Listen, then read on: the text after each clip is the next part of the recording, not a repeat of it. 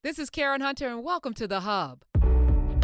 So, I had a very introspective weekend, uh, primarily because there was a lot of activity on the internet regarding this uh, massacre in New Zealand um, performed by the um, terrorist. And um, I just got into way too many conversations about different things on the Twitters that I didn't expect to get involved with. So it, it led me to something because I was thinking about the work that we do every day on this show. And uh, part of the thing that I was doing on on Twitter this weekend was using the Socratic method, right? So those of you who know, you know Socrates, right? The great philosopher Socrates.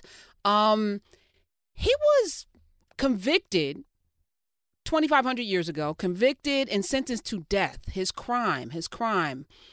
Uh, and I thought it was interesting.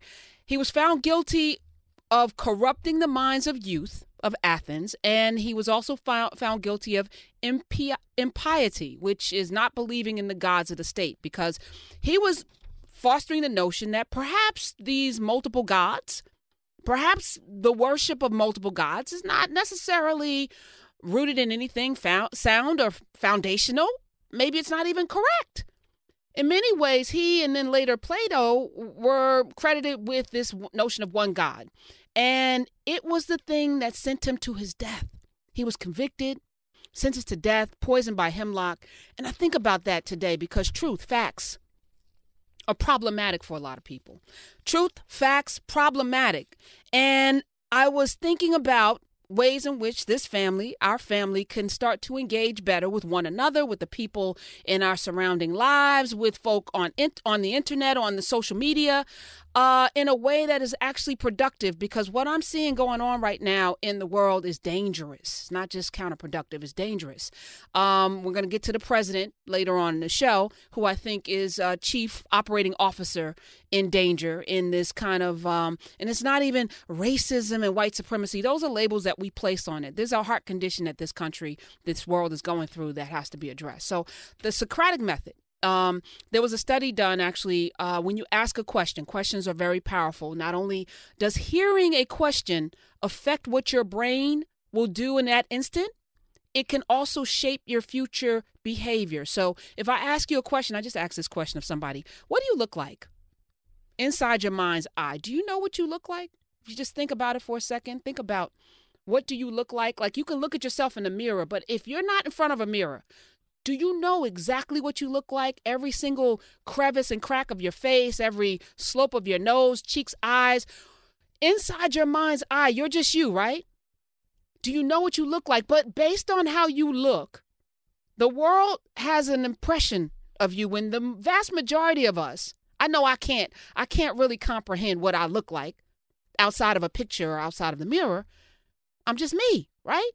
But based on how you look, you can be judged. There were three gentlemen that got on an airplane this weekend, three uh, guys from the Sikh faith. We've had a Sikh on this show.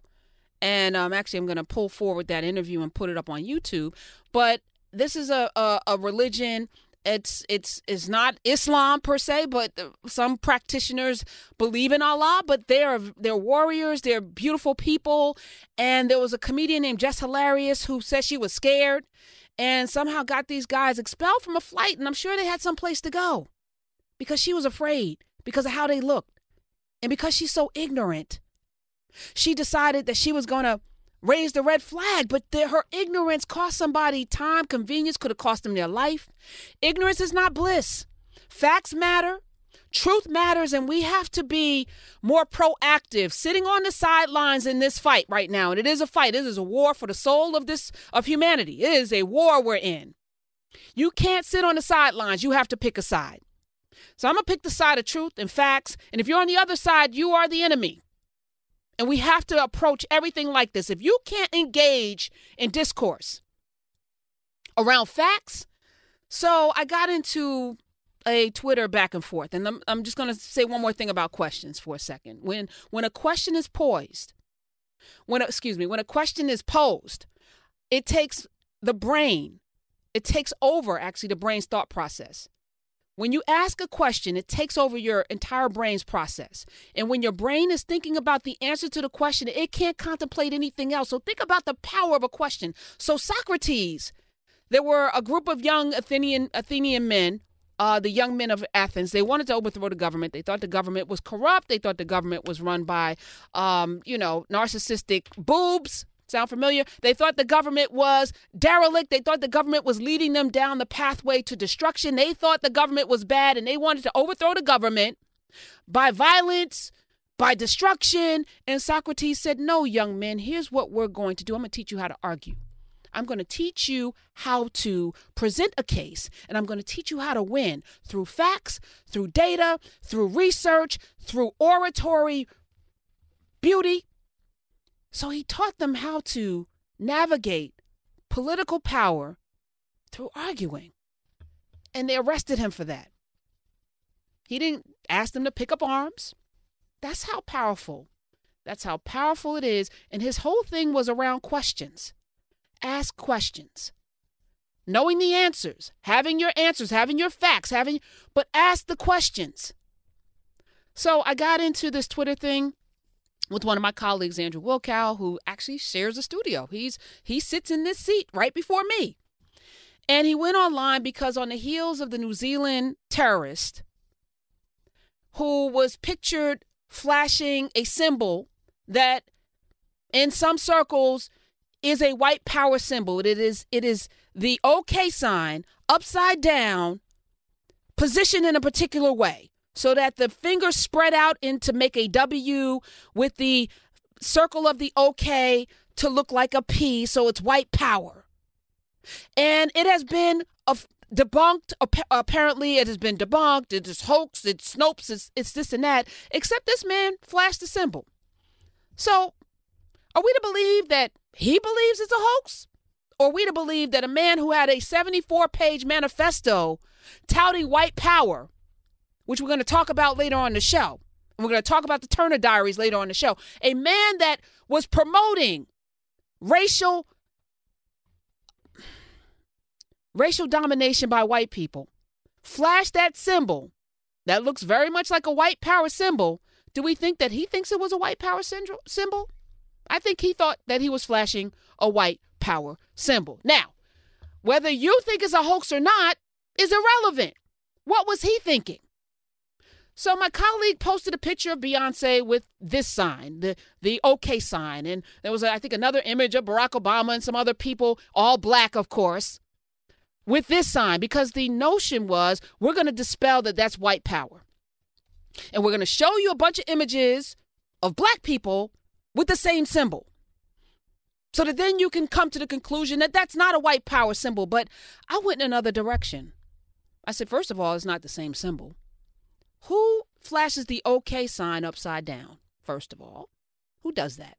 Is that natural? That doesn't even feel right. Try to do it. Do the OK and then push it upside down.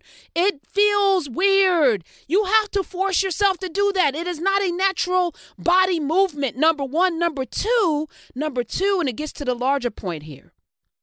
On the heels of now 51 people murdered in New Zealand for no other reason than that they practice Islam by, murdered by a terrorist from Australia whose manifesto is the Turner Diaries, who followed the, the, the pattern of the, the, the, the, the terrorist who murdered nine people in Charleston, South Carolina, who, who referenced Donald Trump as one of his motivators.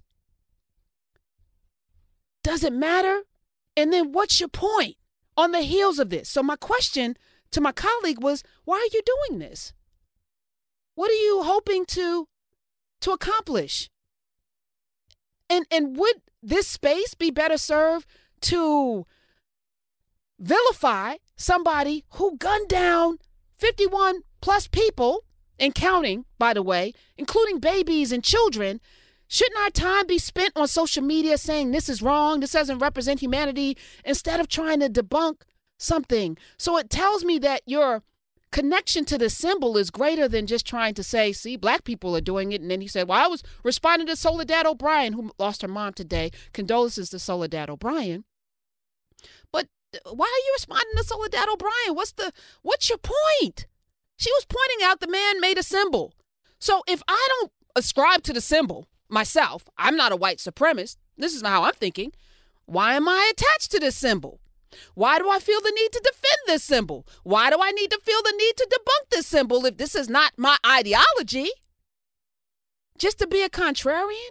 Just to say people have a right? Because he's on this freedom of speech and freedom of thing. But this is a time where no longer do we have the luxury to play these games because people are dying. So I tweeted out a bunch of stuff. Uh, among them, watching people attempt to defend evil this weekend and even going after people, challenging the notion of a quote unquote white power sign is very telling. They will do anything not to be held accountable. They will do anything to maintain what they perceive as their birthright power. And then I tweeted, we must do everything to stop it. That means good people, challenge your friends, family, and neighbors, shame them, question them. Your silence is acquiescence. Your silence means you agree. And your silence is deadly right now. Follow the model of Jane Elliott, Robin DiAngelo, Aaron, Aaron um, Belfer, and others, Tim Wise. I mean, I can go on and on. There are a lot of people out there uh, doing this work, but it's time. You can't sit on the sidelines and listen to your your uncle and then say, "Oh, my crazy uncle at Thanksgiving." He's he no no no. Your crazy uncle needs to be challenged. And it's not enough for us to be angry and outraged, right? So for everybody that calls you the N word, if you're black, or who's calling the cops on you and your child for selling lemonade, you know, these are all symptoms. What the what the question should be, and we have to question all of this, is what's your point and what's your purpose? Why are you calling the cops on people barbecuing? Because they're breaking the law. Really? Is it because they're breaking the law or is there something else? Again, this is a Socratic method. Keep asking the question. Keep asking the question. Keep asking the question. Because that's the only thing the person will have to focus on is your question. That's science. They, they actually did a whole study on this. It's a mental reflex. Socrates lost his life doing this, by the way. So I, I tread lightly, you know. Um, but we are in a time when truth is definitely an enemy to too many people. And and we are in a time when nobody wants to be held accountable. You think about just folks in your life. I have a a, a buddy of mine who is uh pre-diabetic you know? So when we go out to eat i'm like should you order that? So i'm the pain in the ass friend because I love you enough to challenge your choices because I know what your medical condition is and I know that that choice, that cheesecake is going to not be good for your overall diagnosis or your healing, but me challenging you makes you mad at me. Now you don't want to hang out. How many people have people like that in their lives, right? You don't want to hang out with somebody who is constantly asking you questions about yourself for your own good. And instead of saying, wow, you love me enough to want me to do better, you get mad at the person that is challenging your habits. How many of us run? Run from rebuke, run from people actually holding us accountable in relationships, etc. How many people actually accept the the criticism or the the the rebuke and say, "Hey, how can I do better?" We're in the time of the opposite. Nobody, we just saw this with the school scandal. Nobody really wants to be held accountable, but this is the thing that's going to send us into the abyss, right? So I look at Socrates and I look at his life and I go, "Wow, uh, this man stood up for something uh, that was revolutionary at the time. That today I think we look back on and go, wow, all he was doing was training young men how to argue and ask questions nonviolently." He lost his life. I think we're in the same boat.